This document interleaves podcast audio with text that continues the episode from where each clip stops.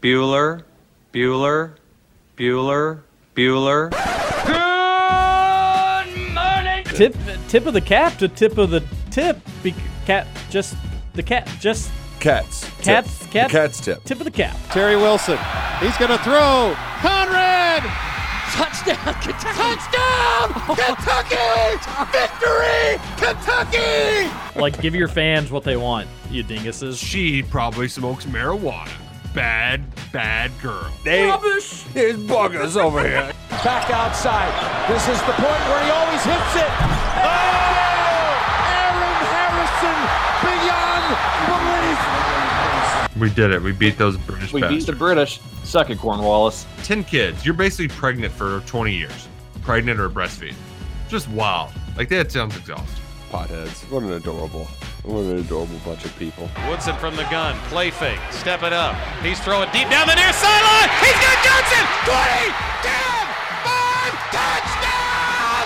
Kentucky! Jesus, Rash, get it together. Yeah, It's game day. Come on. Welcome to Kentucky Roll Call with Walker and Roush.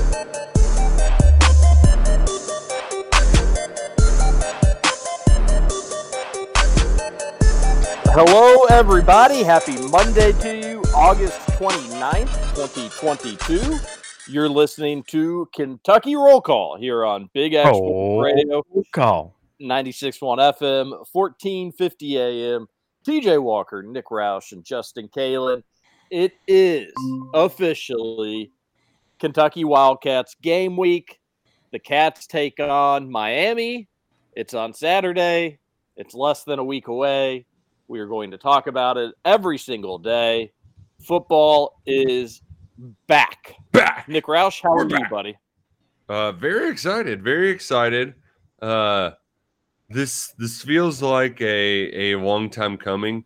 Um, and man, it, it uh, this year more so than ever, where like the the long slog just to get to game week has been uh painfully annoying at times. So I'm I'm just I'm very happy to be here. Very happy to be in a routine.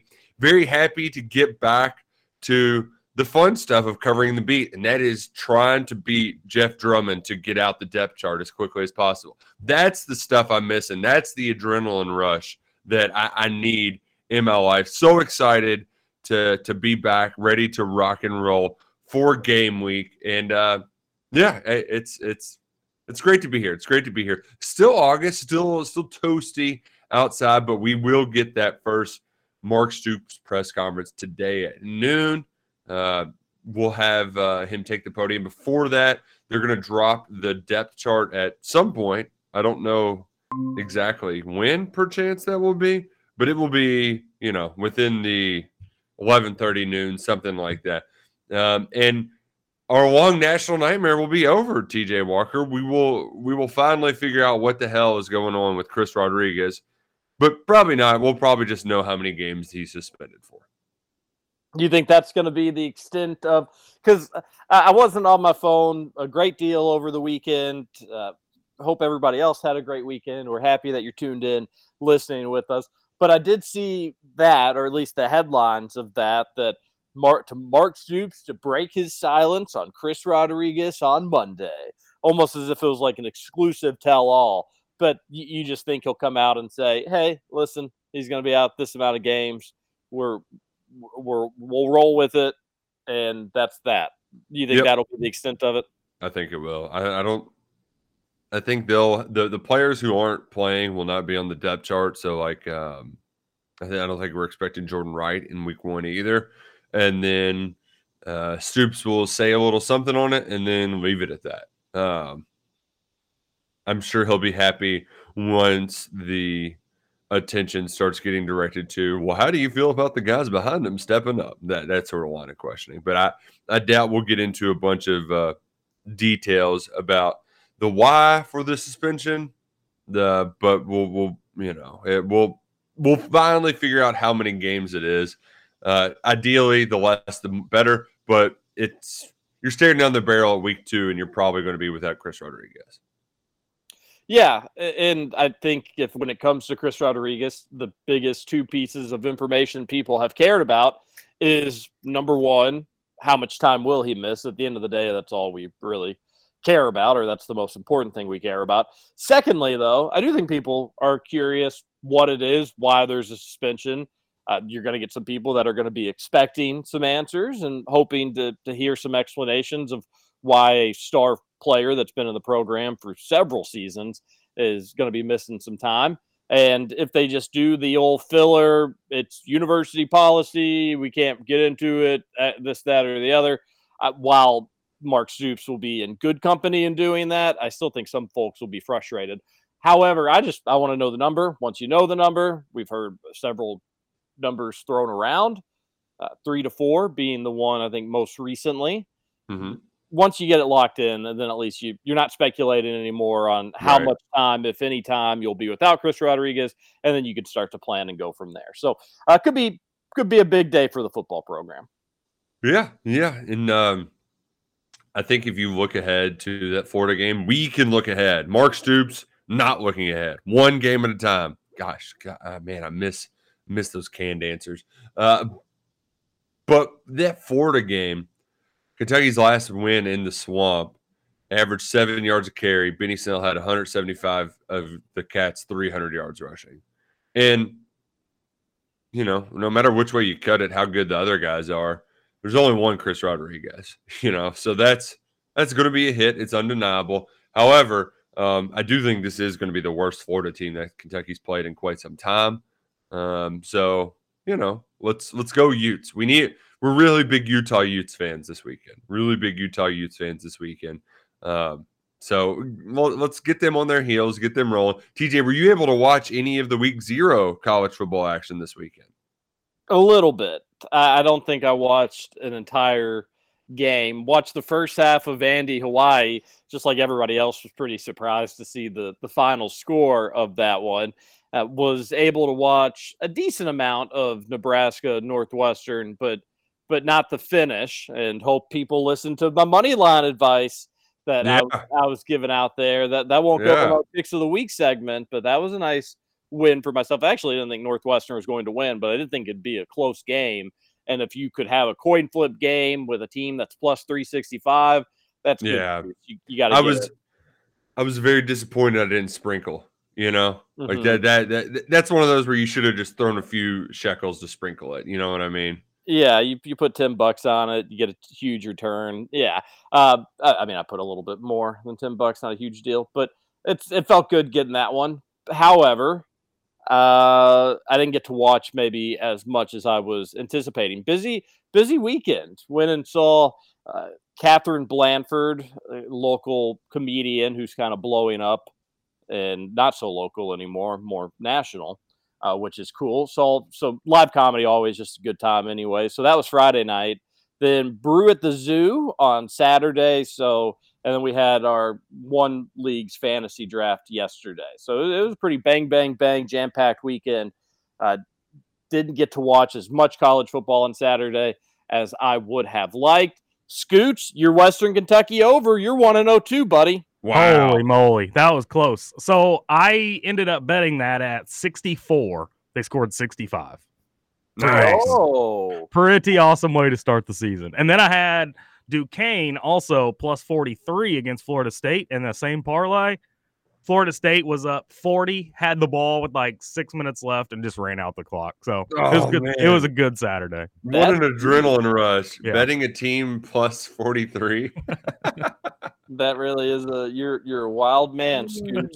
Uh, and then, unfortunately, if you did bet the the John eight one two Parlay. parlay, No. UTEP got smacked by North Texas. That was a bad bet, John. I Yeah. thought he was on North Texas. No. He was on UTEP. Oh, I had that backwards. I, I woke up on Sunday morning telling him congratulations. Oh man. Oh, so you were probably I didn't. I didn't really tell him. I just thought it. I was like, "Oh, John won his bet."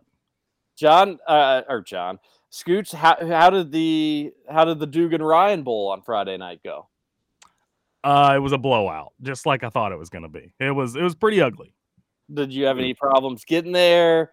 No. Parking? No, I, um, Manual Stadium treat you well. So I may have parked in an illegal spot, but my car was still there when I got back, so that was good. I was kind of eh, when I was rolling in, it was like super busy, and I found a spot on the opposite end of the street, but my car may or may not have been blocking the driveway a little bit. Um, but I was like, I'm I'm already late. I've got to get up there and set up. So I just took it, and luckily my car was still there. But no, Manual Stadium was great. The press box was like a sauna, so I lost a few pounds on Friday night. That was always that's always fun. Um, and then Dugan's son got a block like from the blind side. You remember that block that Michael Oher put on and shoved the guy into the fence? Trey Yeah. did that. Well, that's pretty exciting. It was it was Oh, I mean, yeah. I did I didn't see it, but there was so there was a, a penalty after a touchdown. And I was like, what in the hell's what happened? So Dugan calls me after the game and he goes, "Did you see my boy?" And I was like, "No." And he was like, "Oh, that was the penalty. He got that. He took him into the fence like he was on the blind side." Uh, just kept going. Drive, drive until the whistle. Uh, well, good. I'm glad you had a good time. yeah, it's good fun. good weekend. high school football action. You're defending St. X Tigers moved to 2 and 0 on the year. They they defeated what did, were you and uh, John Spears talking about the line of that game on Friday? Didn't you say it was 36? I don't recall talking about a line though. You don't remember talking about a line and they was like "Well, Uh-uh. if you go for two afterward, they're not going Oh no, we were we were talking about uh, the running clock in Kentucky, how it's 36 points. So he was basically going through the Oh, strategy gotcha. of how you get to 36 without looking like a jerk. Guy, I see. I, I thought you can find some high school lines at on certain on certain places. I would never. I don't. I, I don't think I could ever be in a low enough place to to bet a high school game unless it was just the lock of all locks. In which case, money's money. Like the That sales beating St. X a few years ago. Walk of all locks. Man, the sales are really falling from grace. What what what the Colts? It's a do? rebuilding year. Rebuilding year. What, what who didn't you all who'd you all lose to this weekend? North Hardin, they're at least good. They have Division One players, but I mean, they they were playing freshmen in like the whole entire second half. So re- rebuilding from the ground up. Got a long young, a lot of young talented freshmen. They got some play. Uh, I thought you all were talking about the line scoots because St. X won by 36. I was like, oh man, these people even at the high Wow. school level, they're they're good. They, That would have been wild. they know they know what they're doing. Uh, Ballard gets their uh, first big upset of Male since 2009, and then Trinity goes on the road to Moeller, and they got smacked around. So not a not a good weekend for the fighting Josh Caddis's. Kind of touching on some of the local schools around the area. But it's nice to have football back, high school football rocking and rolling for a couple weeks now. But college football week zero now behind us, and we look ahead to Kentucky's season Mhm. opener. Hold up, hold up, hold up. We, we, we, we're we're not looking all the way ahead, TJ, because you did not get to completely enjoy the Northwestern Nebraska disaster. Nebraska, Scott Frost. So let's, let's give him a round of applause, everybody. Come on, let's clap it up for him. Just lost his job. Oh, man. No, one. no, no, no. or Week We- zero. See, here's the thing about Scott Frost. We want him to keep his job because it is it, it I think it actively it requires active skill to be as bad as he is at coaching the game of football. Justin, he is the first he's in charge of the first football team to ever lose 7 one-score games in a row. Oh my gosh, I didn't see that. Seven in a row. The ESPN stats and info went all the way back to 1936 and could not find another one.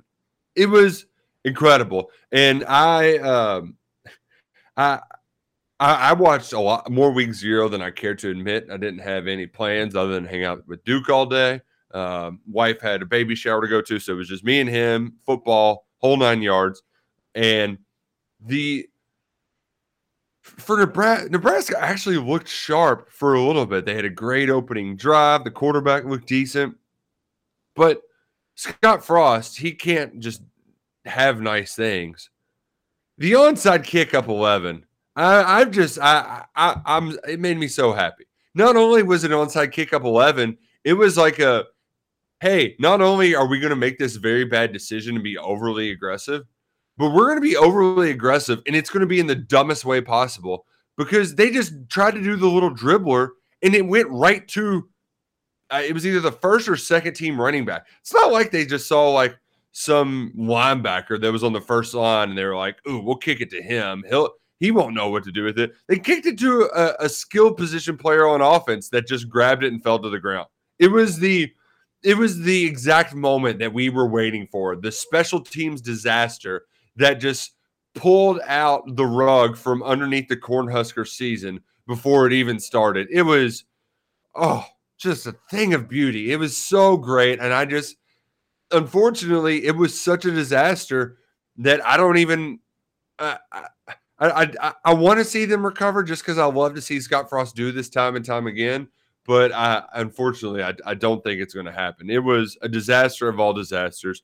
Absolutely hilarious. And I, I loved every single second of it. It's just a shame we didn't get more of it during that game in Ireland. If you're a Nebraska fan, you're seeing your team up 11, onside kicking late in the ball game. What are you thinking? The thing is, is there's a part of you that's like, oh yeah, finish him. But you saw Northwestern. Northwestern was moving the ball. I don't want to say pretty easily, but they had done a good job all game. And you're just you're just opening the window for them, giving them a small opportunity. And in the flow of the game, it happened like Nebraska only got that stop to go up 11 because of uh, uh, somebody got a hat on a on a on a ball and it forced a fumble. Like it was totally out of line. I think if you're at least one of the people that traveled to the game from Ireland, at least the beer was free. I mean, that's that had to be your saving grace. Like, well, even if we lose, I get to drink 17 beers in the stands during the game. You know, is that accurate? Yeah, but but not so fast because they made the beer free because their credit card machines weren't working. So the lines were just out the wazoo. Mm. So Mhm. they were like, "All right, let, let's throw them a bone here." Free free beer, but the lines were still crazy. It didn't look. It looked like in the concourses. I don't know. You'd need to, I guess, talk to somebody that was there, but it, it looked like a madhouse. Although I was surprised to see all the fans that did show up there. It made for a cool atmosphere, a cool setup. I don't. If you're a Northwestern fan, you probably liked it a little bit more than if you were a Nebraska fan. But uh, all in all, it was it was fun to watch. And if you're going to do an onside kick in that situation, you have to have known it was going to work. That's not like a onside kicks are hard enough to do them, even when you're super Right. desperate. Even if you feel like you've got like the most perfect thing to do in the world, they're they're they hit at an incredibly low percentage. Maybe like 10%. Yeah, maybe. I'm pretty That's sure being low- generous. pretty sure it's lower than that. Yeah, but Yeah. it, you're basically to the point where the NFL is like, can, is there any way, anything we can do differently uh, with the onside kick? Like, The Lions got one against the Steelers in their preseason game last night. Yeah, not impossible, but like if you're gonna do it, you gotta, especially in that situation, you have to be certain that it's gonna Mhm. work, or uh, at least you, you, you- something weird happens for why it didn't. That was that just that was horrible. So yeah, uh, that was funny to see. Glad that it backfired big time. Man, I am. Uh, everything about that game was so much fun. Um, it was actually decent football. We got a South Carolina shout out. Uh, former Gamecocks quarterback uh, Ryan Hilinski was the hero for Northwestern. Which that that's the fun thing about Northwestern is they're like an every other year kind of team. Um, that just a, a constant roller coaster ride. Much of it's dependent on quarterback play. But if you juxtapose both teams next to one another, they're both Big Ten West in a very uh, tumultuous division where I- I- any one of five or six teams can win in any given year. They're both coached by former players who were all Americans in the 90s. They've been there a while, high hopes, but like Nebraska wishes they were as successful as Pat Fitzgerald has been at Northwestern, right? They wish Scott Frost was as good as Pat Fitzgerald. He's won two Big Ten West Division titles. Scott Frost, I don't think he's even been to a bowl game. I mean, it's it's just so crazy to see those programs juxtaposed up against one another. I mean, I mean, to just think of yourself of where you are as a Nebraska fan versus where you were back in the day. So funny, so hilarious. Uh, it- it's just a shame that we didn't get fireworks in really any of the other games. Uh, I, I think the MEAC SWAC game was pretty decent uh, between Alabama A&M and uh, Southern, but like there, it was just a lot of FCS versus FBS teams. Uh, Hawaii Vanderbilt was only good for, like you said, TJ, maybe not even the first half. Hawaii had a good first drive. was really was really hoping they'd had a little more heart than that. But the the Mike Wright experience, I, I like my Vandy over two and a half uh, win total bet.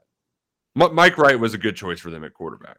I thought that they looked uh, they looked solid, and again, I only watched the first half, so I didn't get to see when the dam broke there for Hawaii football. You could tell that they were barely hanging on, kind of lucky to be in the position that they were in uh, at that time. Vandy, I, I, I still I don't think you're I don't think that's a team that's going to win a game in the SEC, but maybe maybe taking some baby steps in in the right direction. Uh, one thing I haven't understood, well, maybe I'm saying this as somebody that because uh, Kentucky was once in this spot for programs like Vanderbilt and teams that are trying to climb the SEC ladder. I can understand losing a lot of SEC games, but that's what Vandy should be doing to a program like Hawaii. And I, I don't know what Vanderbilt's out of conference schedule looks like, but they oh, should. I can tell you, they they're they're on the road at Northern Illinois is basically if they'll hit their win total or not. They got an FCS team, and then that one, and then I want to say it's Colorado. Um, it's it's a it's it's one of those kind of middling Power Five teams. Is their other their other non conference game? And I, I would even extend that to like they should be better. Wake Forest. They host Wake Forest. Sorry. Okay, Wake Forest is is kind of set up to be a, but that's gonna that's that that's gonna be that's going to be interesting. It's, it's at home. Yeah. Yeah. But like, against like a Northern Illinois, Vanderbilt, again, you could go 0 and 8 and lose every game by two touchdowns in the SEC. You should have enough talent when you play Northern Illinois.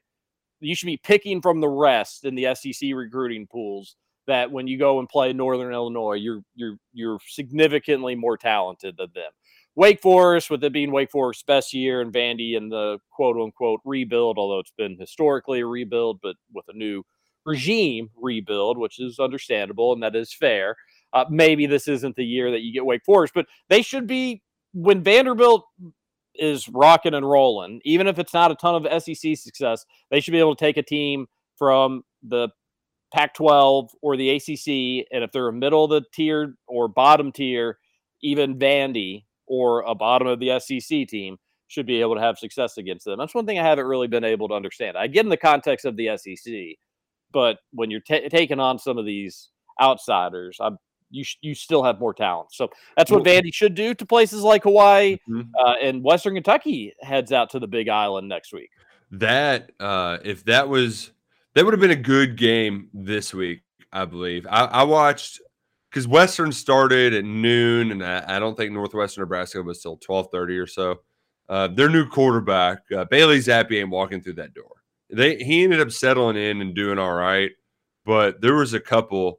It was uh, shout out Danny Clark. You had some passes like that where it's like, who are you throwing the football to, man? Like they're not even close. Or he like step into a throw to go downfield, and it was just 15 yards short.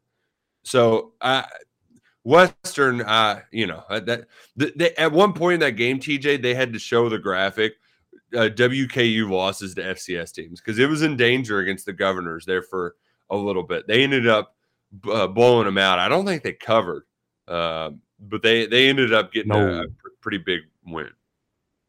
But the overhit, and that's all that Scoot's cared about. That's right.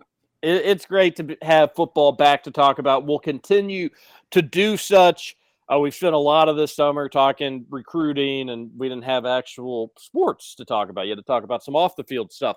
We will still talk a little recruiting because something's something's up, and Roush is going to break it down for us and tell us some of the inside baseball about what the heck is going on with UK football recruiting. But before we do that, I want to remind you we're finally here. It is Big X kickoff scramble week the Cats, the Cards, the Hoosiers, they all hit the gridiron this weekend. We're going to hit the fairways. Well, if you're maybe more of the rough. We'll mm-hmm. be out mm-hmm. at Elk Run Golf Club on Friday. That's going to be a shotgun start at nine o'clock. I know most of you all listening are signed up. We could take on maybe a team or two, but we've got stuff set up with the club. We spoke with them on Friday. They're excited. They're ready for us. We're ready for them and it is going to be a blast. And this is also just a reminder we're going to have eh, the, the power of the big X. We're going to have uh, about 100 people out there at Elk Run, give or take. This is the time of year if you're thinking about doing some advertising, promoting your business, expanding your business, you're going to want to get in with the the KRC folks. This is from pretty much here till April. We've got sports, we've got UK, it's going to be nonstop. This is the time. This is busy season. This is when you're going to get a lot of earballs listening to the radio and they're going to be they're going to be wanting to promote and, and and go to your business and and we'll be happy to help that help with that. So, something to think about as we head in to sports time. We've been very patient. Whew. we did it. We made it. Real sports to talk about. We'll come back. We'll again talk recruiting before we get back into the real sports. We got so much to get to. Get your text on into the Thornton's text line 502 414 1450. They've got coffee, they've got donuts, they've got delicious fresh fruit every day at Thornton's. We'll be back. This is Kentucky Roll Call on Big X Radio.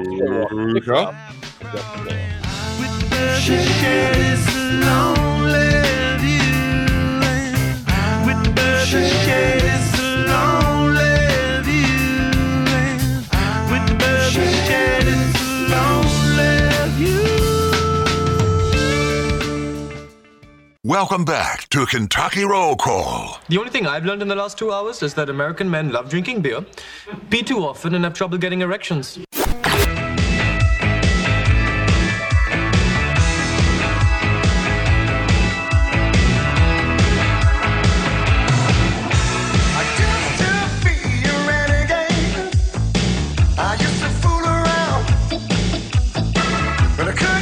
Welcome back, Kentucky Roll Call here on Big X Sports Radio's 96.1 FM. Cow. 1450 AM. TJ Walker, Nick Roush, and Justin Kalen. Hope everybody's having a great start to their week.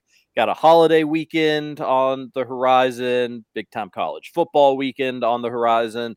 Last weekend without the NFL for a long time. Got to go well into January before you have a weekend without the NFL maybe February even now that they pushed the Super Bowl back a week. Yeah, February. Yeah, no no big deal there. Second week of February. It's a good time to be alive. It's a good time to go to Salsaritas. Those two things mutually exclusive. No, mutually included two locations in Louisville, Middletown and St. Matthews. St. Matthews, newly renovated. It is, you feel like you feel important when you're inside that St. Matthews Salsaritas.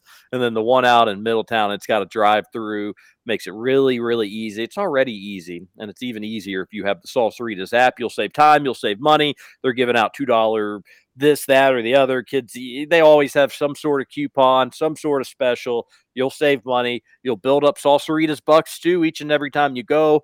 Uh, let's say you spend ten dollars, you get ten dollars in points spend to your account. At some point, they say, "Do you want to cash in your points?" And then you're like, "Yeah," and they're like, "All right, everything's free." It's it's a they got a good deal going on. I don't really uh, pretend to know exactly how the point system works, but all I know is it seems like I get free stuff from Salsaritas frequently, and you can as well. Two locations, check them out. Download the app.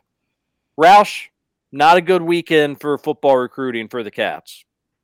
Nope, nope. Sunday morning, Kendrick Gilbert uh, made the the unexpected, uh, or I don't want to say unexpected.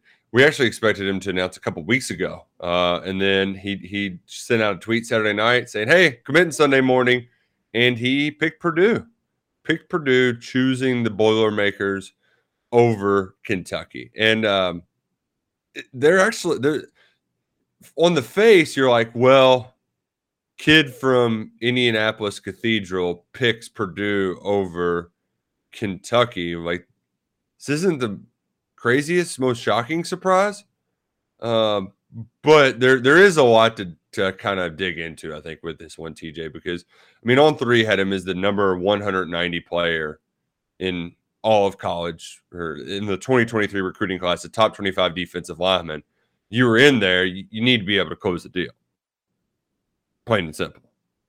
Yeah, I agree. I, I I agree, and it seems like we had not too long ago we were kind of rattling off a few different targets at that position, and seemed like UK kind of felt good about a couple different names, and ended up not getting any of them. What's what's essentially uh, about a month ago, things got um, like Kentucky was pretty sure he was getting ready to commit. Uh, they were at the we've done all we can do sort of phase of thing, which that happens throughout recruiting. You know, you you feel like you've you've reached that finish line. Meanwhile, Purdue, I, I think in their mind, they knew, listen, here's a chance for us to get another win over Kentucky, a team we lose to a lot recruiting the state of Kentucky. Here's our chance to get a win. Not only do you have, uh, could you get Gilbert in the fold, but they already got Micah Carter from St. X and Sadiq Clements from Henderson County, two Kentucky defensive linemen that they UK looked at early, and then they kind of were like, "eh, we're, I think we're good." So Purdue is like, "All right, here's a way for us to kind of catch up ground." But the big thing is cathedral. So like Cathedral High School, it's it's a big deal in that state. They're they're they're arguably the best football team year in and year out. They're great. That's a school that Purdue recruits often. I, I think David Bell went there. I, I get. I don't know if he went to that one or the other. Nah, he went to Warren Central. Okay, okay. So but I, I Terry got, Terry McLaurin, the wide receiver for the um, what are they now? The Commanders. Yeah. yeah, he went to Cathedral. Yeah. I mean, the, Scoots, you know as well as any, they're they're one of the best teams year in and year out. Oh yeah. Purdue recruits there a ton, and I don't really know how can like like if you look at different profiles, you'll see that Josh Estes Waugh it was Gilbert's primary recruiter. Well, I don't know why GA was the primary recruiter in this situation. Maybe because he was recruiting the quarterback at that school, and then they saw Gilbert and were like, "Oh, let's go get him." Um, I I don't know why you don't invest more there. They they sent in Vince late to try to to seal the deal, but it might have been too late. Either way, there is a on the face in my mind. I'm like, well, Kentucky hasn't recruited a player from Indiana. I'm not counting Keontae Goodwin. So it's probably like Morgan Newton. You know, it's it's been a long time. They don't go there often. But you were in the driver's seat to beat out Iowa and LSU and uh, in-state school for a really good defensive end. Somebody's got to be able to to put the squeeze on you. You let's invest some resources and get it done. Instead, uh, Purdue they they amp up as much pressure as they possibly can and end up sealing the deal with a big time recruiting win uh, right before the season kicks off. Well, have you ever asked your uncle like what the hell's going on? Just quit it. Yeah, just bug off. Just knock it knock it off. Or be like, "Hey, what what's working so well? Like what what are you all doing that's working so well?" And then you go and you tell the big dog what he tells you. I may or may not have been stuck in the middle in some um, in some things on this this situation. I, Wow. I, I my integrity was challenged, but I did not. Uh, I I did not uh, sway to either side. Uh, although Jeff did uh, probably maybe bust my chops a little bit for putting in a Kentucky pick uh, a month ago, but I, to their point, I really just think Purdue just wanted this one a lot more than Kentucky did. Uh, from my understanding, too, there was some um, mixed feelings on the staff about Gilbert uh, on the Kentucky coaching staff, and I think Purdue just was like, "We have to have this guy." Whereas I, I don't think you had that same sense of urgency at Kentucky, and they were. And, in to be fair, on Kentucky's same board, this recruitment, this kid, To be fair. he was weird about stuff, right? Like he didn't talk to anybody. Um, Steve Wiltfong was really the only guy he talked to. He did his visits. He said he was going to commit, and then he hemmed and hawed forever. They thought he was going to announce. He, he it was a very bizarre recruitment. So I'll at least give them some um, uh, a little bit of leeway in this instance. Uh, but it, man, that, that that's of all the the times that Purdue and what you you get these schools like Purdue and West Virginia uh, who recruit kids from the state of Kentucky. I, I won't mention Louisville because they they don't. Um, but or Cincinnati, same case as well. We're like they'll get some guys that Kentucky recruited, but it's like, well, did UK really want him? And you can play that game. Like Kentucky should have gotten this kid. They just should have. But uh, uh, ultimately, I don't know why. Um, I think if I was going to put the onus on any one particular person, I don't know if Anwar Stewart's like signed one kid during his time as defensive line coach. Uh, him, him and John's like if you're looking at the coaching staff in general, you can give some of the newer guys a little bit of leeway, but the newer guys, Chris Collins showed up late last year, but he got Jeremiah England and uh, uh, one other kid that name escapes me right now. And hell, he might end up flipping Jakeem Jackson from Florida. He he's got UK in a great spot there. Zach Yenser's recruited some guys, and he showed up late this year as well. You haven't really gotten anything out of Stewart and John Settle at all on the recruiting trail. Uh, that they're clearly the weak links on the recruiting front. Buffano's only gotten one guy in three years. They, they gotta, I, you gotta step your game up. You just do. Yeah, I, I, and you're hearing more and more media members like yourself kind of say, at least whisper about stuff like that.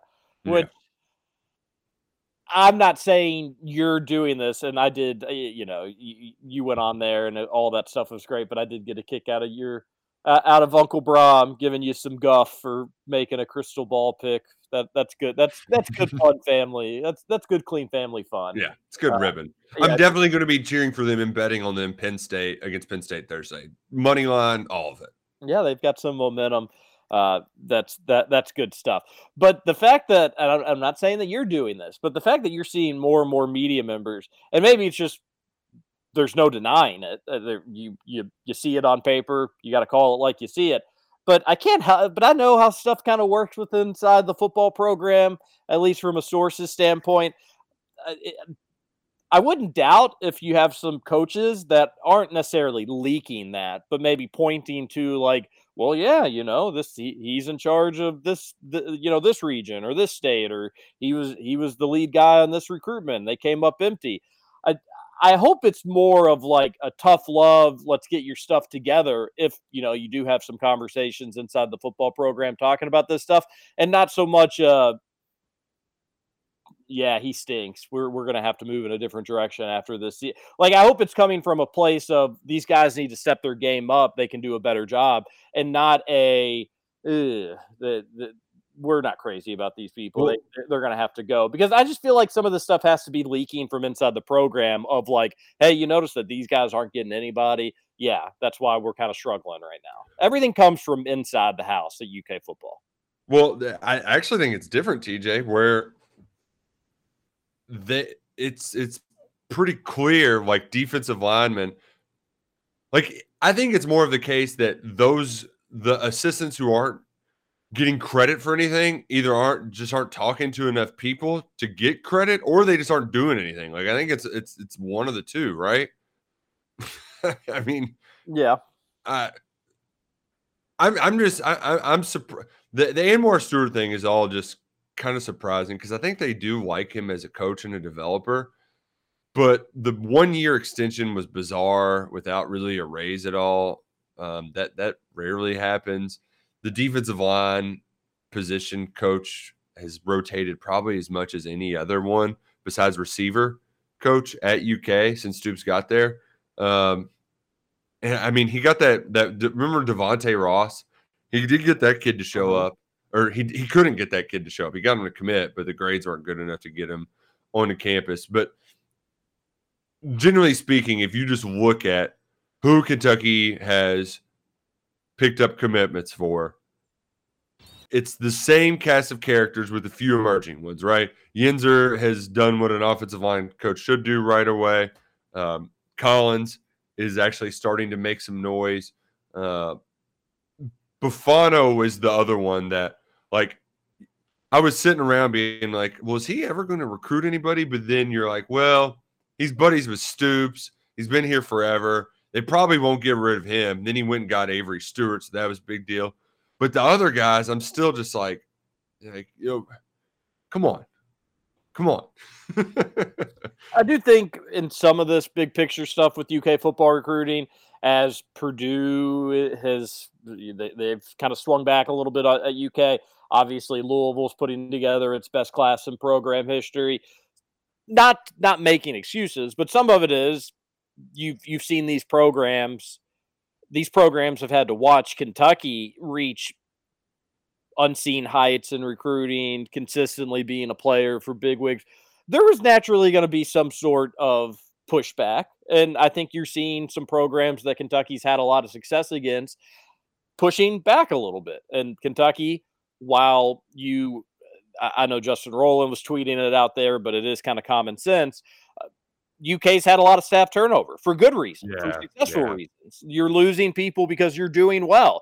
Uh, uh, uh, your offensive coordinator had such a good one season. The Super Bowl champs want him to go help lead the offense or be a big part of their offense out there. That's the Super Bowl champs. That's the best football team on the planet. Uh, they they want one of your guys. Another guy uh, got chosen to be the head coach at a pretty successful smaller program, but that's still a hell of a gig if you want to get your foot in the door as a head coach. Kentucky's losing people to good jobs because they are successful. They're doing well as a program. So you mix these things in and you can you can build in an excuse for why Kentucky is not having its best class ever. All that being said, Roush, this isn't the staff I think that's really going to take take it sitting down. Uh, I, I think they're going to push back on the pushback, and we've seen them time and time again when they need to come up big in the transfer portal. They do it. Really, the only time that they really hadn't was maybe with the offensive line for this year. They just they came up a little empty, but they got tough. They got put in a tough spot, kind of a surprise departure. wasn't sure if they were going to need somebody, uh, and limited options to be able for for what they were looking for, anyways. But I, I think that if the recruiting doesn't go the way they want, it's going to be a smaller class, anyways. Blah blah blah. I think they could. I think they'll attack the portal in a big way as well. So I don't think it's over by any stretch of the imagination. But Right. uh, it, it's it's not it's not a great. I mean, it's just not a. They're not in a great spot right now. But I I don't think this staff is the type of staff that's just going to say, all right, we had a bad year. We'll we'll regroup and we'll get back at it next year. I think they'll attack the portal. They'll they'll keep going after some guys that have committed elsewhere. I don't think this is all done just yet, Roush. Yeah, and and the thing that we have to first and foremost, as you mentioned, that Justin was pointed out, like, and I've been quick to do too. I mean, they just lost their best recruiting staff ever, and they just had their best recruiting class ever. Like, it's kind of there's going to be some natural regression. That's just it's just how things work, right? It takes a little while to establish relationship relationships. When you're hiring coaches from the NFL, they weren't recruiting guys at other places already, so you didn't have this sort of I've known this kid since, a sophomore, really liked him when I was at this school. Now I, I think he's good enough to play at UK. Like none of that was there. So there's going to be some playing catch up factor.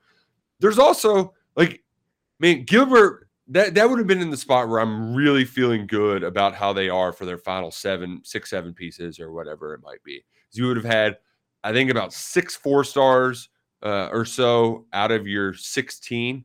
Uh, now they're at five, which is a decent base. It's about where you expect them to normally be.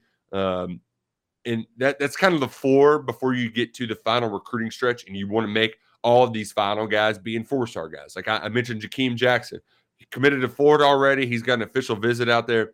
I could very well see him being a guy who visits the final week of the season and then flips on signing day. Four star quarterback.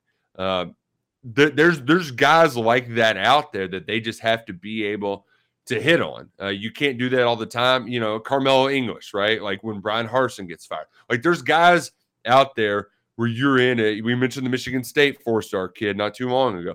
There's guys out there. It's just making sure you pick and choose wisely down the stretch. And then you'll end up having a fine class. It's not going to be your best one. Uh, but if you have the season that you, you think you're going to have, then closing shouldn't be a problem. This is the time of the year where schools, you know, like a Purdue, a Louisville, they're, they're going to be recruiting at their best before the games begin. You want to use your your winning seasons to create some late momentum before the early signing period, and then get your class to to reach its fullest potential. That all sounds good to me. It seems like you kind of drew up the picture how you make this better and how you and how you finish strong. Uh, and obviously, one thing that we have to remember for UK and for other places as well: good seasons, bad seasons. Maybe some of the places you're recruiting against, you want them to just have dumpster fire seasons where people feel like they got to jump off board. And then if the Cats keep doing what they're supposed to be doing, they'll they'll you know nine games, maybe another ten game season. You could find yourself uh, with more recruiting momentum. But that's kind of the part that hurts a little bit is that you are coming off a 10 win season. This is when you're supposed to be striking while the iron's hot.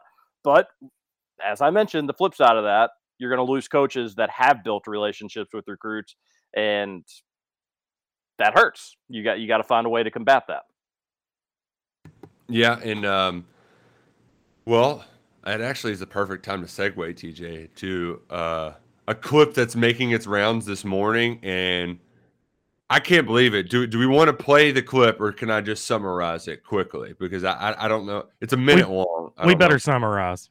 Okay, because I could send it to you, but Kenny I'm a Payne. little burned on clips at the moment. I mean, Scoots, we're not going to never not play clips again. and this one, It was a joke. It was a joke. there's no cuss words in it. And secondly, how was that a segue into that, Roush? because you were talking about negative recruiting and Kenny Payne says, quote, I wasn't prepared for university to say Louisville is going on probation.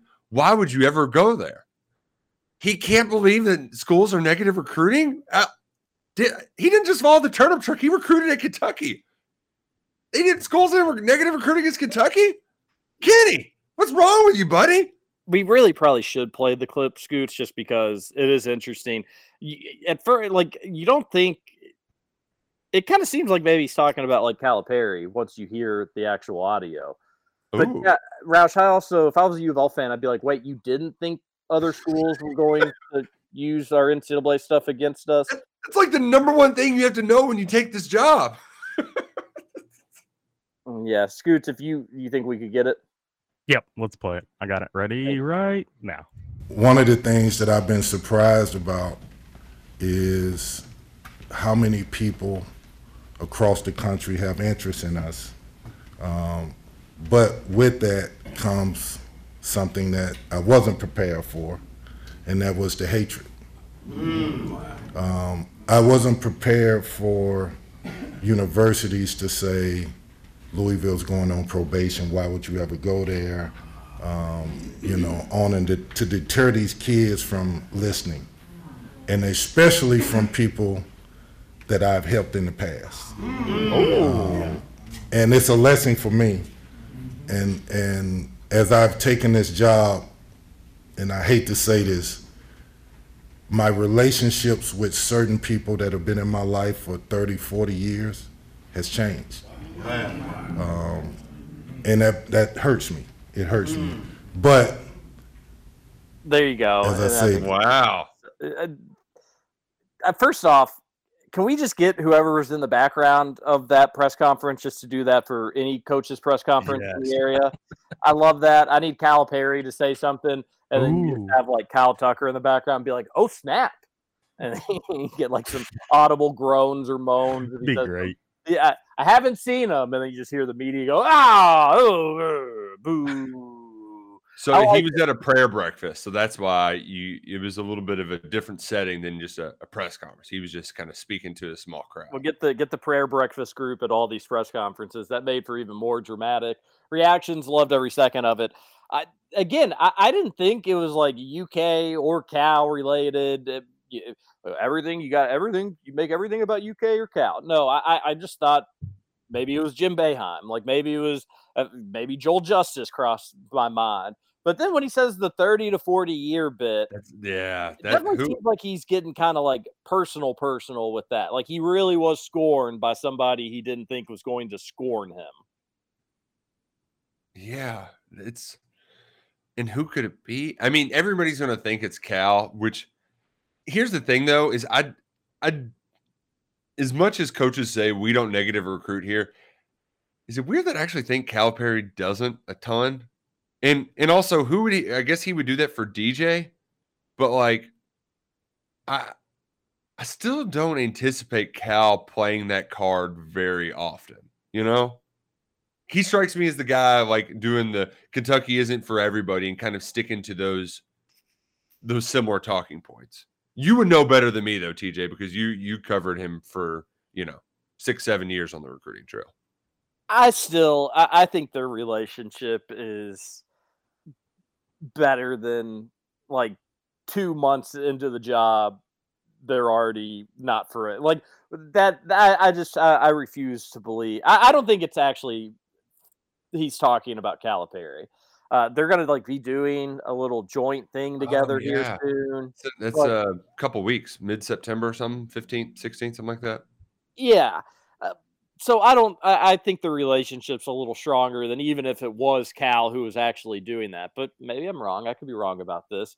Uh, but it is just common sense. If you're recruiting against U of L for one and done players, you would not be really doing your job if you didn't bring up the fact that, yeah, I, I, and I would also have their approach that I'm going to sell you on what I have to sell you. I'm not going to spend a lot of time punching down or talking about other programs.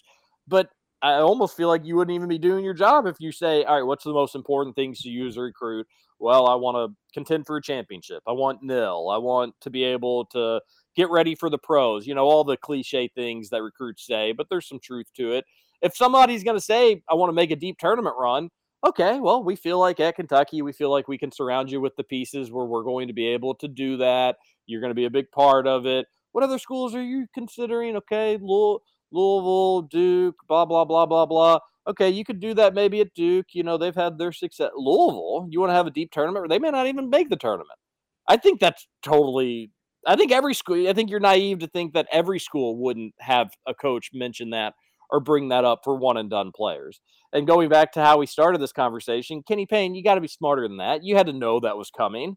Now, if you feel betrayed because it came from somebody's friend, sorry, it's just the truth. That, that's nothing personal against you. They're not saying that you can't coach or you're not going to develop them well. They're saying, hey, if you want to play in the NCAA tournament, they quite literally may have some probation issues. They may be uh, they, they may not be allowed to be in the NCAA tournament. So I can't wait to find out uh, if he was talking about Calipari because that's where everybody's mind went when you heard this quote. Yeah, yeah. And will will he have to come out and clarify? Probably not. Um, I still just can't believe the like. I'm surprised that people are playing this card. Like what? Yeah, they should. I, mm, is he also just making an excuse for his poor recruiting in his first season? Probably, because it's it's not great, folks. Again, it was it wasn't like a formal Q and A press conference, but that would have been a great follow up. Is that like, Uh, or is this why you know you, you didn't you didn't land zero guards? yeah, and he'd probably say we did. We landed walk ons and P Diddy's son and other Master P son. Ma- Master P Diddy. Master P Diddy's son.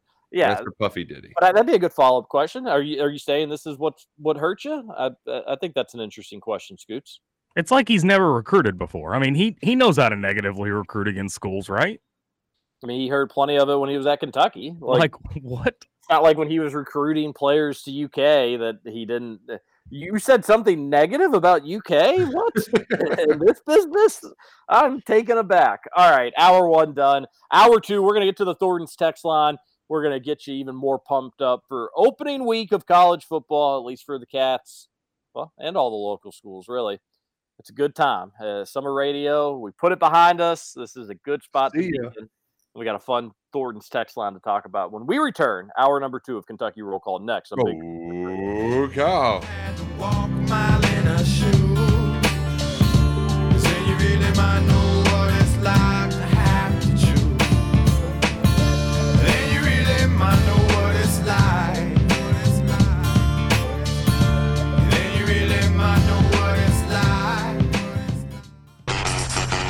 Over?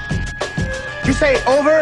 I ain't heard no family. Welcome back for hour two of Kentucky Roll Call Nothing is over until we decide it is. with Walker and Roush. We're just getting started, bro.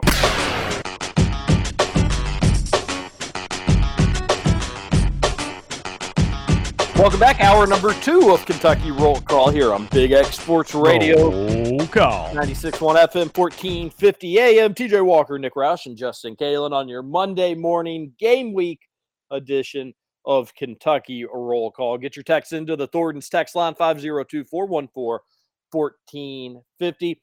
Seems like it's been 10 days since we've had rain in my neck of the woods here in, in Louisville. Uh, it's been very sunny lately, and I've been very thankful to have my Shady Rays sunglasses. Go to shadyrays.com and you can get yourself a pair as well. We'll have plenty at the Big X kickoff scramble at Elk Run on Friday, and you can get your pair before then and save 25% by using the promo code Big X. Go to shadyrays.com. You'll be blown away by their selection. You want to get your blue or white sunglasses before the big game on Saturday while you're tailgating outside of the Krog.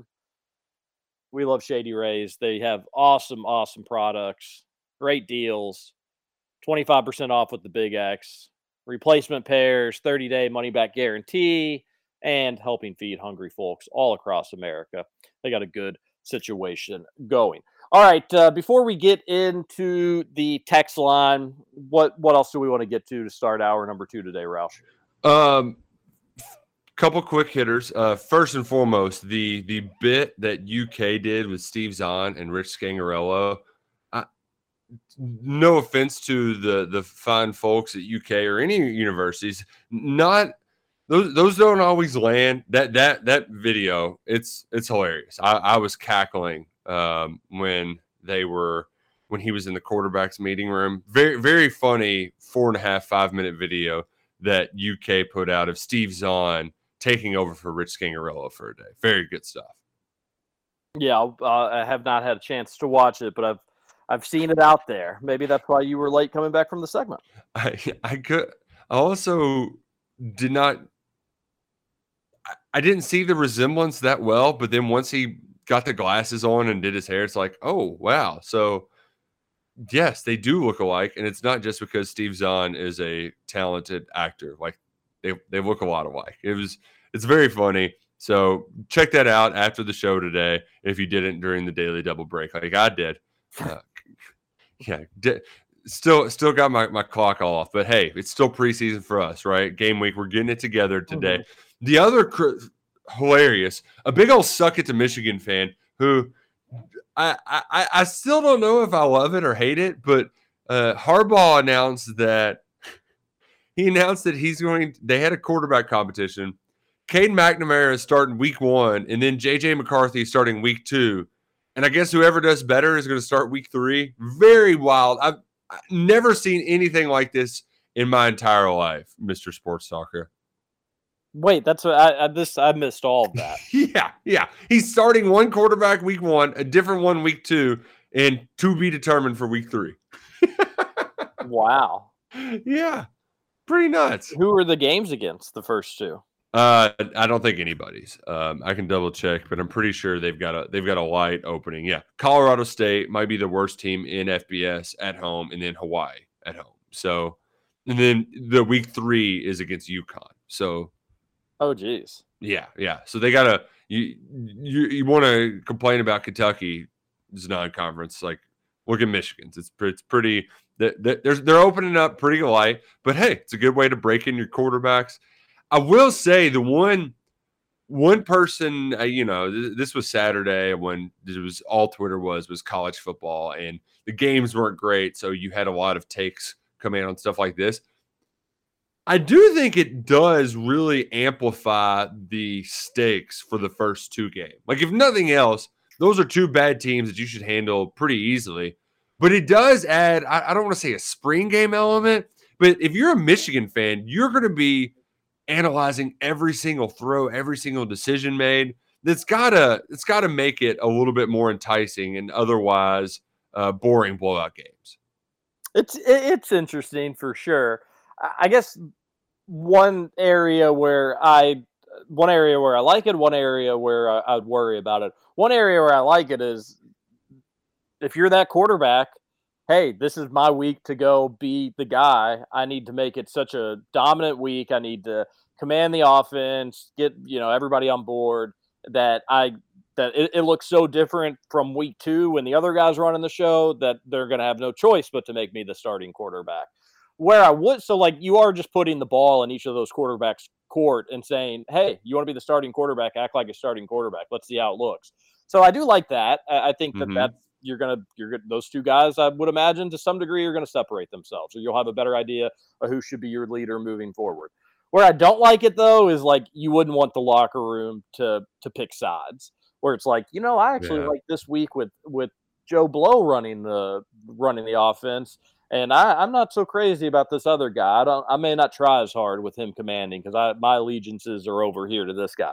That's one area where I wouldn't like it is maybe you'd have people start to pick sides and Um, but you hope you, you would hope that maybe you have such a, a, grip on it that it wouldn't get to be too severe like that. But that is fascinating. If nothing else, it's Yeah. certainly a different strategy. I'm surprised. I'm really. I think the most surprising part is they'd go public with this because I wouldn't doubt that maybe in house. You've had some teams say this, like, or maybe not even say it to the players, but say it to the coaches, like, "Hey, we're going to let him kind of have the reins this week. Next week, we're going to let him have the reins, and then we'll meet back and we'll see how it is." The fact that they're making it public and they're saying, "Hey, this is what we're doing. This is what it's going to look like," it's putting a lot of pressure on those kids, the quarterbacks, and I don't think that's the worst thing in the world, to be honest with you. So that's fascinating. I did not know that this was going on. I do like to that they also get a little bit more rope where it's hard to judge a quarterback on a short leash because they need to be able to play through mistakes and you want to see how they respond to said mistakes. So I I, I do like that you're at least giving them a total game picture versus doing the like here you're going to get three series and then he's going to get three series that sort of deal. Eh, So it, it it's it's fascinating. I, I don't know like we can't really be the judge and jury on if it worked or not until later on in the season. Um, but that's the other part that if it's still close after both games, how much rope does starter for week three get? You know that that that's where you you truly you truly get tested. So um, Yeah. going to be fascinating because people are pretty high on Michigan this year um, to to continue doing what they did last year. Maybe not make the playoff, but you know they're they're people expect them to be a top ten team. So uh, there's a there's going to be a a lot of there's going to be a lot of takes if this goes well or if this goes poorly. And I feel like there's not a whole lot of in between, right? It's either going to be uh, a, a huge success or, or an ultimate failure. Oh yeah, we're in the takes business, so that's just the way that it it, it normally goes. Uh, but that would be another concern. Yeah, it's just like, what if both quarterbacks do solid, but then you just realize it's because you're going against horrible competition, and when you're actually going against some decent competition, you, you still are none the wiser about who your better candidate is. Like you know who who can when Mhm. you're actually going against defenses that are going to game plan you, do Right, right. make make life difficult on you, go not give you a lot of time to throw, have some mismatch and advantages to take advantage to either take advantage of or try to uh, avoid. Yeah, so it's that's gonna be. You're right. It, it's gonna be fascinating. Either people are gonna think that hey, this was a great idea, or probably more likely it'll end up getting crushed somewhere along the the way. I love I love the getting crushed part too. Oh, it's always fun to do that. Uh, let's crush some Texers on the Thornton's text line, or we get crushed by some Texers. on the Ooh, text probably line. more of that. Yeah, you never really know. 502 414 1450. The first text says Could UK U of L starting the same time as the Sugar Bowl impact UK getting selected for that game? No. they're a candidate. So this news broke after we got off the air Friday. It Mhm. almost feels like ancient history now. The UK U of L basketball game time is at noon on New Year's Eve. We knew it was going to be on New Year's Eve. We knew it was probably going to be an early game time just because, you know. Kind of had to be if it's on New Mhm. Year's Eve. What do we think, Roush? Oh, I hate it. You know how I feel on this. I get too angry about it. Um, but it's just the people who make this game right now are the worst. This the schedule. I mean, it's it's all just a travesty. They don't want people watching this game. Move it out of this time frame of the year. You play it in November. Play it. Just don't playing it during bowl season. Stupid. Now, I, I- think many will say, well, as- you know, Kentucky and Louisville fans will be watching it. We don't need everybody to be watching. It's like you can't you can't put yourself in the same breath as a Duke North Carolina rivalry if you're playing it on college football playoff Saturday. Like it's just it's Yeah, I don't. get- I, I'm really at like uh, almost a loss for words because U of L they hate this time. UK fans hate this time. It's like who who is who is on board with this? Yeah. And you know maybe Calipari and Payne or Mack or whatever or Pitino in the day. Maybe they just said, "Listen, it's not. We're not going to put this game during the conference season." So with it not being the conference season, we're not going to also put it at the beginning of the season because you're going to want your. You, we're going to want our. We don't want to go in unprepared for such a big rivalry game. So unfortunately, if it's going to be an out of conference game, and we're not going to get with the scheduling of it, it's going to be in December. and it, it- we're kind of helpless to it. Like we just kind of have to take what we can get. It is what it is. If it nationally doesn't get a ton of traction, that's fine. Locally, it always will. We just got to go and, and and move on with it. That's got to be their rationale because nothing else nothing else really makes sense. Fans of both fan bases hate it. It doesn't do it doesn't move the needle nationally. You're putting it up against competition that while we love it, from a national standpoint, they're going to watch the college football playoffs. They're going Mhm. to watch the Sugar Bowl. And nobody's really going to blame them because you have three more months of college basketball. You have days of college football remaining, games of college football remaining. So people are just going to be more inclined to to watch that. I don't know who's benefiting from it. Mitch Barnhart does one press conference a year, and there's like 16 other things we'd rather ask him before we got to this. But I would like him to be asked about this. Why are we? Why are you putting it at a time where you're not getting all the eyeballs that you can? Um, I don't get so worked up about it. I mean, I know it sound like I'm getting worked up about it. It is what it is. I'll be come noon on New Year's Eve. I'll be pumped up, and then come 12:30, I'll be laughing about how badly UK is beating U of L and hoops this upcoming. Yeah, that, that is the good news. Is this year it's going to be such a bloodbath that like you don't have to watch the full game to get the the full effect. And in theory, this has potential. If you if you can't attend either game, great party potential where you can have just so many TVs set Mhm. up.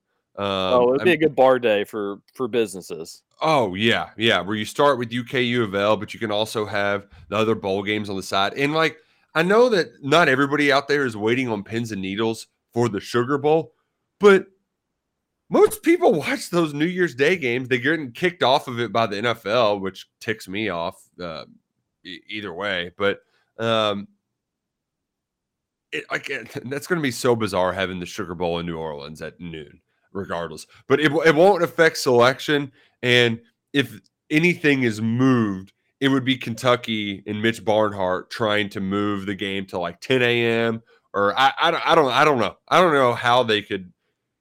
it- you're just kind of screwed if Kentucky is good enough to make the Sugar Bowl, which that's we're, we're rolling out our season predictions tonight on KSR, and that, I mean that's what I'm predicting. I'm predicting a Sugar Bowl for the Cats. So um, the time to do it, it's it's now. It's now. So go do that and make fans make the difficult decision of missing the Louisville bloodbath to go party in New Orleans and watch the Cats take on I don't know who it would be like Iowa State in the Sugar Bowl, maybe Baylor, uh, Texas. Ooh, ooh, you could stop Texas from being back. Future SEC matchup.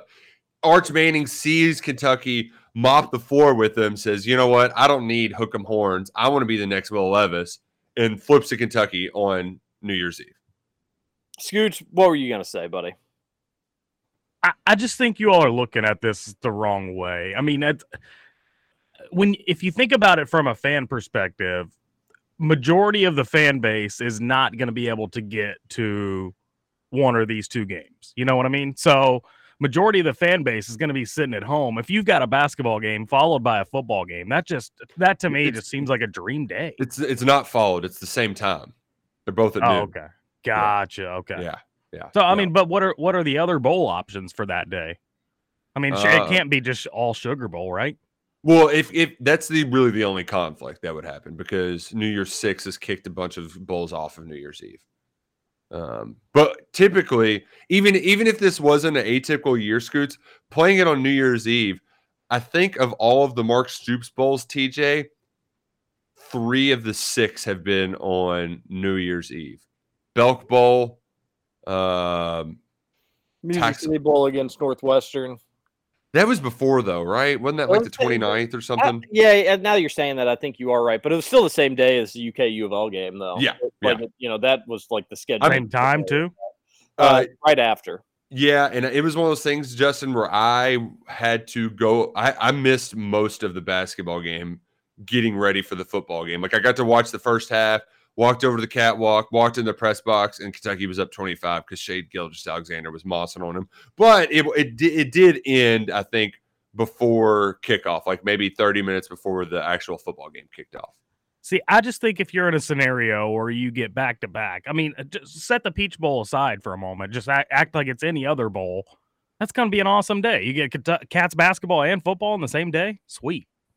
I, I would just rather make it a big deal and stand alone. Like I'm I'm one of those where I don't like to like people who get married on New Year's Eve. Like I, I have enough fun on New Year's Eve. I don't need to do a wedding too. Like have your wedding be its own thing. Don't try to double it up. I'm a firm believer in that. Um, so I want my UK U of L game to kind of stand alone, with one exception being if you played it Super Bowl Sunday at like one o'clock. I, I, then I would be freaking hyped because then that's a little even that's a nice little I mean, lead in. It is kind of standing alone. Like there's no other sports really that day except the Super Bowl. So you almost are standing alone. Yeah, I'm in on that too. That's more creative. That's better. Uh, it, we'll have fun. It'll be a fun sports day. New Year's Eve. We'll we'll it, it'll be fine. I just I, it it for the the interest of both parties. It doesn't. It seems like we could do better, but Mhm. yet they never they never really attempt to. So oh well, we'll we'll see how it all shakes out. I know people are probably at this point sick of hearing about it. A texter says somebody buy Scooch some platinums. He needs them. I drank my fair share this weekend. Believe that. Some splatty platties for the old Scoots. That's right. Texter says, "Wow, Hawaii must really suck." Uh, they they only briefly like they they touched on it some, but man, the, their off season like we we should have known that they were going to be bad. Uh, not only did you have their stadium fall to pieces and they had to raze it, and then they were playing in eight. It's the smallest stadium in the FBS. Only 8,000, 9,000 people can fit in, and then they're going to expand it more next year um, or like or th- for the, this upcoming offseason. But they also had their coach, uh, Todd Graham, who was like they had one quote about him calling at a third world country because the vending machine ran out of Dr. Pepper. Like they, they had a crazy all offseason, and we should have known. I mean, Timmy Chang, former Hawaii quarterback great, was wearing it, he, he looked like he he couldn't even get wear a team hat on the sideline. There's so little money there. He was just wearing like an Adidas uh, logo hat and Adidas logo shirt. It, that they're putting the pieces together. We should have known that even though Vanderbilt is uh, a poop show by Vanderbilt standards, they're still an SEC program in year two, trying to establish a culture. That game meant a lot to them. Should should have known better. Hey, Vandy leading the SEC, one and zero. 63 points per game. That's impressive. A texter says Trevor's just salty that we got Trey Lyles instead of U of L because he was a five star recruit. I think Trevor forgot that U of L is straight up loser of a program and that getting five stars just isn't a thing for them. Yeah, that's a good point. That's a great point. Really tough to, to argue with that. Uh, Trevor will never let a good, what's the right word? Gru- he, he, he, the guy can hold a grudge. Yeah, oh yeah. So like when UK fans got super excited about the Harrisons, and it worked out because they went to back to back Final Fours. He thought that they were overrated as recruits and wouldn't do much at UK, and so he's uh, like facts facts aside. Trey Lyles, I'm sure, probably similar. It, it, you're right, Texter. Probably comes back to the fact that he picked UK over U of L, so thus he had to have been misused. Oh, Trevor, what a guy. A texter on the Thornton's text line says Scott Frost deciding to do an onside kick when up 11 may go down as the worst calls I've seen in a while. Well, it's definitely one you haven't seen in a while just because we haven't watched any football in a while. And I'm not trying to be Mr. Smarty Pants, but also Scott Frost specialty. I, I love that it was a special teams play that really did him in because typically it's like a bad punt or they give up a punt return or gets blocked. Like it was an objectively bad call, not just a failure in execution, which that, that's another thing too. Scott Frost had one great season in the American Conference, but that's really it. Like he he obviously does not run a tight ship. It what a joke. What a joke of a head football coach. Yeah, he really is. Um, wild decision. Fun game though. Good to have football back. Fun to make fun of coaches. Uh, We'll get to Mhm. do it for for a good while now. A texture says went to the fair and overall it was a great experience. The food is absolute torpedo diesel cannon. Torpedo diesel cannon. Got a Philly cheesesteak with cheese fries. large drink and a funnel cake for dessert. Wow. I wanted to try every booth. It was so good. Having said that, very salty because I couldn't win ring toss after trying it with like 30 ring shots. Did you try that game when you went TJ? Game was super addicting. Not happy with myself that I didn't get the job done. No, we didn't make it over to the midway. Uh, the old ring toss game, though, it's a tough one. Yeah, that is a tough one. I thought he was going to say he was super salty, but just because he ate all the fair food, very, very high sodium. hmm That could be it as well. A texter says the long night is a good episode of TV. I don't care what the haters say. Which man, I, TJ, I even had a moment last night because I had a fantasy draft after a basketball game, which uh, fi- racked up a double double last night. Just really was on my. Before the game, Duke said, "Dad's going to play great." He went, and I, that's what I needed. I needed the pressure of my son being there to perform well. So I was just living large, had a great draft. Totally forgot that House of the Dragon was even on until Brooke was like, "Don't you have your show at like right now?" And I was like, "Oh, yeah." Um, turn that on. Great TV. Great TV. well, we had uh, our draft, and by the time everybody had left and we had kind of finished picking up the few things, it was it wasn't much to pick up, but the few things we picked up, it was like nine thirty. So it was like our and Hannah and I, we had been talking about House of the Dragon all day, so we're super excited for it. I passed out probably five to ten minutes into it. Um, at one point, she was like, "Are you asleep? You're uh, like." But like she was kind of confused. Like, does she keep watching? Anyways, I was just I, I I didn't I don't even think I like gave her a response. I was so tired. And this morning when talking with her, I was like, "So did you did you you ended up watching, right?" And she was like, "Yes, it was such a good episode." And I was like, "Ah, I'll I'll watch it today." So I'll probably do that when we get off the air today. Oh, it's great. It and by the way, great. and by the way, I agree with the texture. The Long Night is a good episode. The only issue is, though, as we often have said on Game of Thrones, it's just like you, your whole eight, seven seasons or eight seasons or whatever it was was thousands of years of Game of Thrones history was building up, and like that was it. It was a good episode, but like it was as good as an episode similar to like Battle of the Blackwater, or at least in the same or uh Hardhome. You know, it was like it was like a really cool episode, but for that to be the crux of the entire show, Right. you just it needed to be more than an episode. It need that need, the long night needed to be a season. It need and like uh, you know Yeah, yeah. hops. Yep. But we could always talk about that on Thrones Radio. Yep, yep, we can do it, and it's uh, it's just it's fun juxtaposing the how they're doing this versus the old one. But I'm very, it was very good, very entertaining. We'll have another episode of Kentucky Thrones Radio out to you tomorrow afternoon. Today's busy; it'll be out by Tuesday at lunch, so keep keep that in your mind uh, moving forward. Roush, Yeah. you've reached your allotment of using the word juxtapose today. It's two Heads up. times.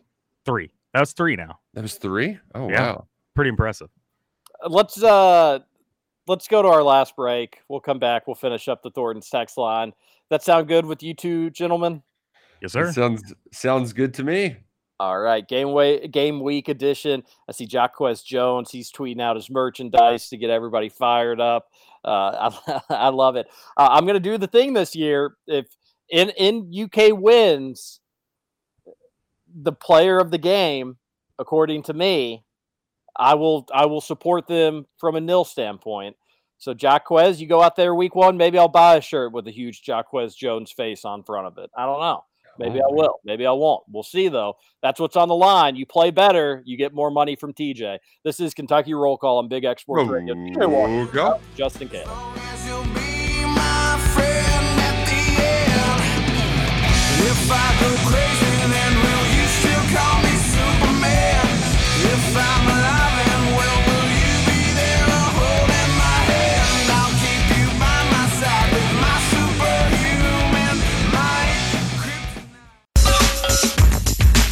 Welcome to Kentucky Roll Call with Walker and Roush.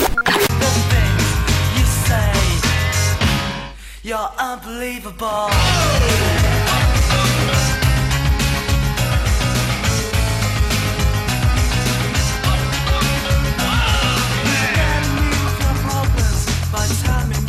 Welcome back. To one final segment, Kentucky Roll Call here on Big X Sports Radio, Roll call. 91 FM, 1450 AM. TJ Walker, Nick Roush, and Justin Kalen getting you on your way to start your week. And we got a long holiday waiting for you. And then with us having the Big X kickoff scramble on Friday, dare I kind of say four day weekend. Oh, dare, dare. I mean, we'll be doing the show on Friday, so I guess technically that's kind of work. But then after that, it ain't working on the course, fellas. I guess maybe having Well, we're gonna be putting in some work. That's for sure. There you go. Yeah. Yeah. You were gonna beat you all. Well, how's Jacob's wrist doing? Did he still have the sling on when you were there with him? Ralph? Yeah, yeah. That's he a little boo boo. Yeah. I mean, move on. It's been like weeks now. He's fine. How long ago was it we golfed with him? Like that was like a month and a half ago now. Yeah, he's Oh, fine. yeah, yeah. He's He- fine. I think he was actually just making sure it was good to go for the Big X scramble. Okay. Just being more cautious is what you- Yeah. Okay.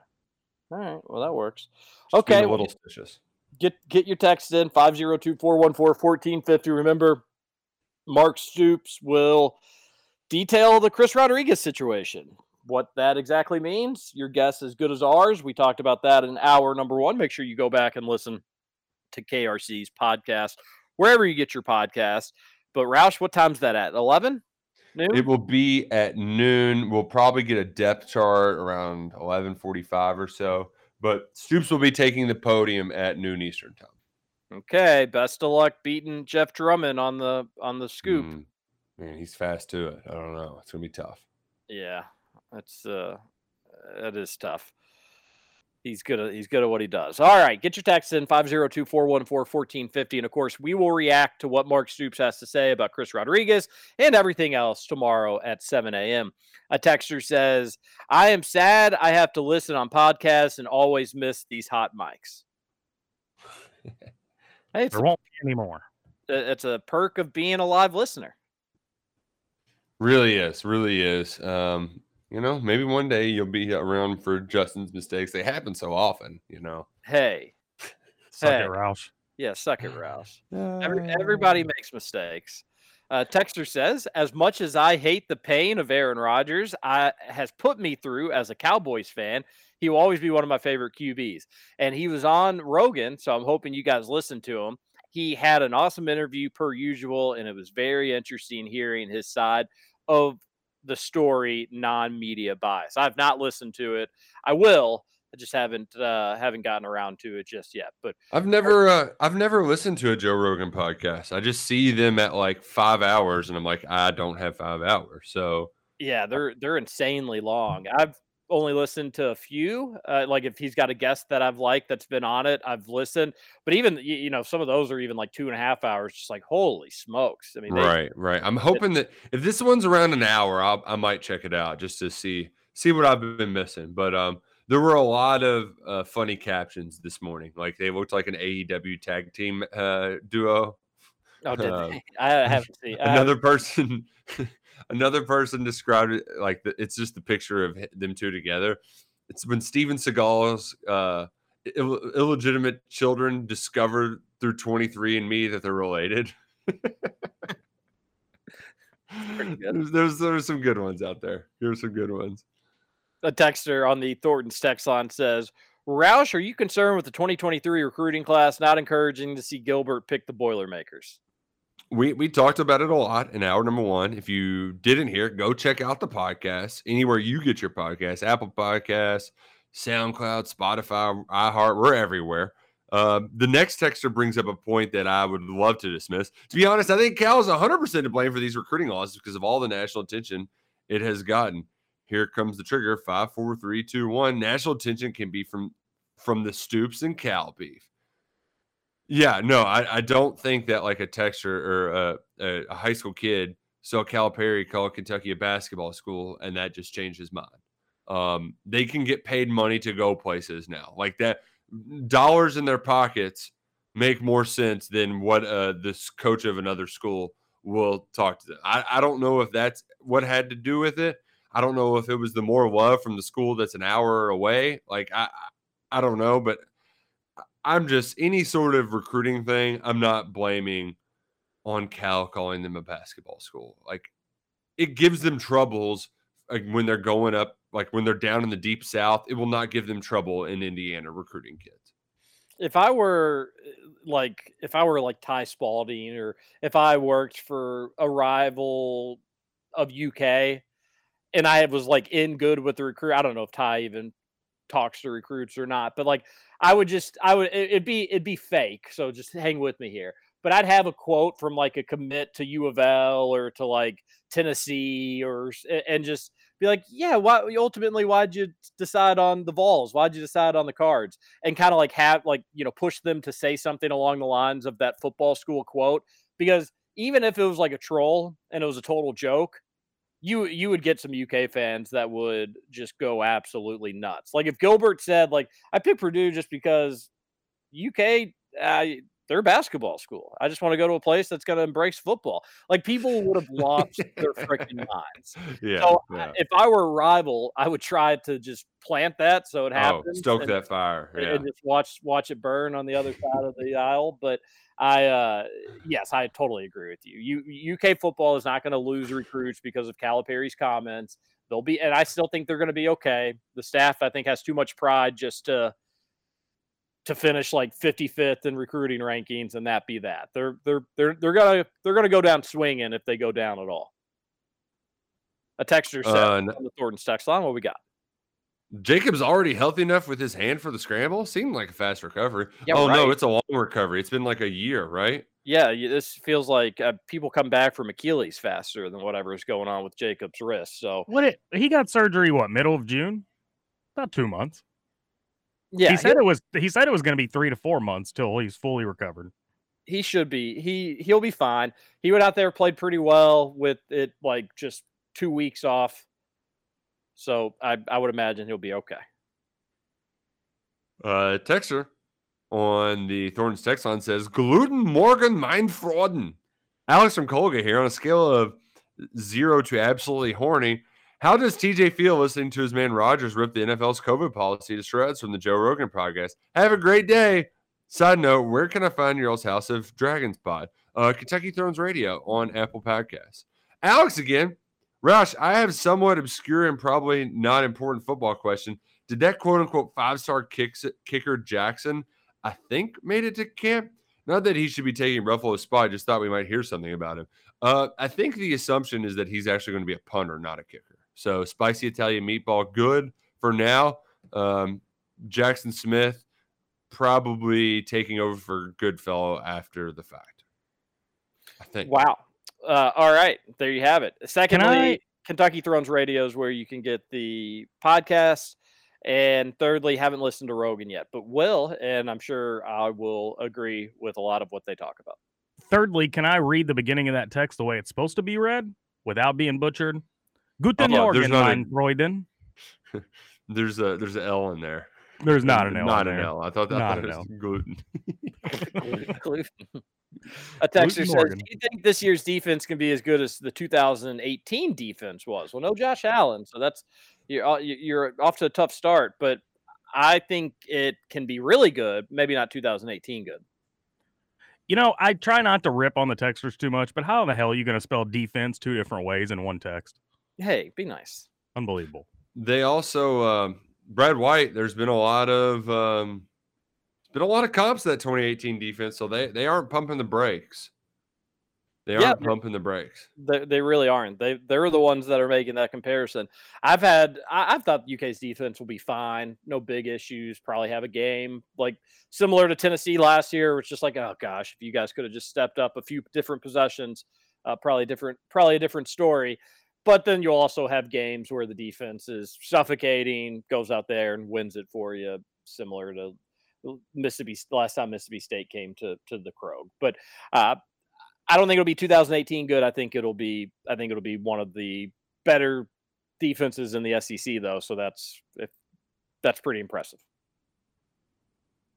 A texter on the Thornton's text line 502 414 1450 says, This staff is always closed incredibly well, and this class, talent wise, still solid. It's just light on quantity at the moment. But like you said, you can also address it via heavy portal class.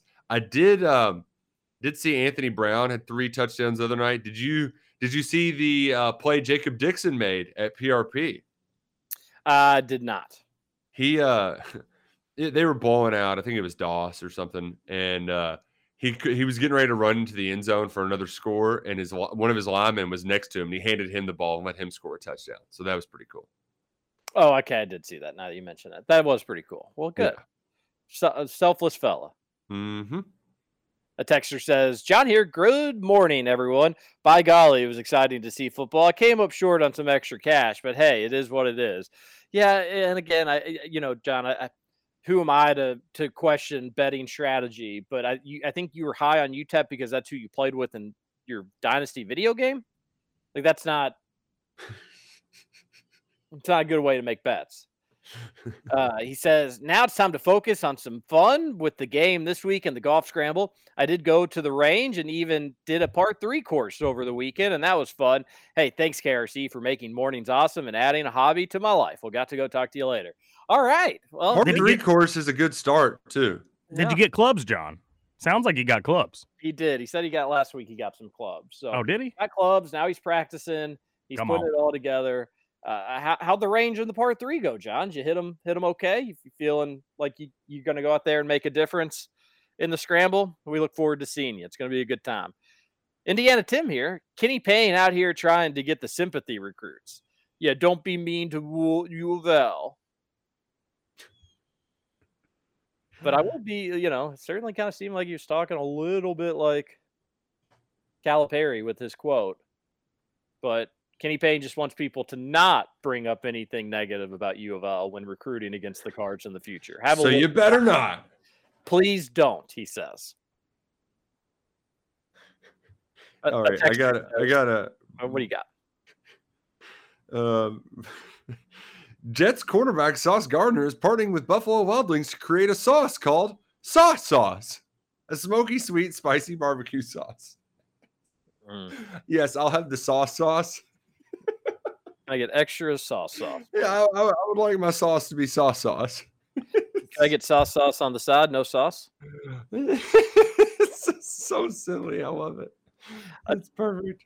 Texter says, Roush, it's cute to predict a Sugar Bowl, but I just don't understand how you can actually believe that what you think TJ and Scoots, you really think the Sugar Bowl is something we should talk about. Yes. Why? Why? Like, yes. I, I predicted every game correctly last year. People forget that. And I believe in Will Levis. I'm a Will Levis believer. The defense is better. So I'm predicting them to win one more game this year. Ooh, spin zone, though, you're due to not be right. Oh, that's true. It is I'm a not- decent spin zone. I, I I think the UK U of L basketball game time conversation doesn't need to like we don't need to play fantasy. It's gonna inter it could it's gonna interfere with the UK game. It could interfere with the UK football game. In the past, it has interfered with the UK football game. So eh, I, I'm not one saying like cats are gonna what are we gonna do now? We can cross that bridge once we get to it. But the bigger issue is just get, get it away from this altogether. Yeah, yeah, like we're, we're not even in the right ballpark of game times right now. So if it does interfere, that will suck. We can talk about it when it happens. That and there have been interferences in the past because this game time, this time of the year is horrible. There's nothing unique about it. It's nothing fun about it. it people view it sadly nationally as if like Memphis and Tennessee are playing one another. Which like if you're a college basketball fan, your pilot probably would be into it. It'd be fun to watch. But with other stuff going on, it's it, it you you put it on the maybe the small TV, you put it on mute, and maybe you glance over at it, maybe you don't. If you don't have two TVs, it ain't it ain't getting on the it ain't getting on the big one. So you just gotta. It doesn't seem like the fans like it. So if UK and U of L fans don't like it, who are we doing this for? Shouldn't shouldn't the fan priority be number one? But as we've seen, that's not the case at all. Very rarely is. A texter says, "Is there a KRC tailgate this weekend?" That's from Alex. I haven't really gotten any of my my ducks in a row for Saturday. It's going to be an absolutely jam packed weekend. Scramble Friday, Cats on Saturday, Sunday. I've got another scramble and a fantasy draft, and then Ooh. I don't know Monday just hibernating. I have no idea. Oh, I forget that people uh people are off work Monday. That's fun. Enjoy Yeah. it. A holiday. Not for the Kentucky football team. We'll be uh we'll be hanging out with Mark Stoops. Oh man, everybody's gonna feel bad for the bloggers. They should. They should. No days off. Team no sleep. A Uh, text- texture says uh long night hive greater than if your TV is on the correct settings, you can see it just fine. I forgot that that was a complaint too. That actually, I mean, Game of Thrones did just have stuff that was too dark, seemingly for dark sake. Like I get it if it's like a night scene and it needs to be dark, that's cool. But there was times where I thought my TV was on the right setting and it was just like, all right, I can see what's going on, but like I don't want to have to feel like I'm like looking under a microscope at every little detail. Just, you know, make it make it dark but viewable. The uh there there's a scene in the latest episode that uses the camera tricks very well. It's a lot of fun. A lot of fun stuff. Game of Thrones, great stuff. When compared to the entirety of the series, The Long Night was a mediocre episode at best. Bad writing, which led to cheesy storyline and below average acting. Yeah, I, ju- I don't know. I don't. I, I think it was a good episode. I think it was really entertaining. I, I don't know. Like Texter, you weren't entertained during the episode. Like you weren't having fun during the episode. That episode ended, and I just like exhaled and was like, "Whoa, that was sweet. I enjoyed it." And then you'd start to process it and be like, "Wait a minute, this was like this episode was supposed to be the episode for the entire season." Well, then maybe it fell a little flat in that regard, just because like it's all over now, and like boom, night has been defeated and day has is victorious. Uh, they should have done a whole season on it, but the episode itself was entertaining. I don't know. I I don't know how you could watch that and just not like have been having a good time. A texter on the Thorns one text line says, editing that out of the podcast was dumb. It was funny, and no one finds you for words on a podcast. That's what the boss wanted. Hey, yeah, I mean, and, and again, you know, it, it- like while we have fun, while we had fun with it, Scooch certainly did not mean to do it. And secondly, people listen to us with their kids. They listen to us in offices. It's something that we one thousand percent never in a million years want to do. And while like it was, it, you know, it was crazy how it kind of did happen. But like we are, we we feel bad about it. Like we don't. That's not. While we like to make silly jokes on this show, that was not cool. But it was totally unintentional. And I believe Scoots when he says it's not going to happen again. Yeah. So I can't I can't handle that embarrassment again. It- that was it- an awful day.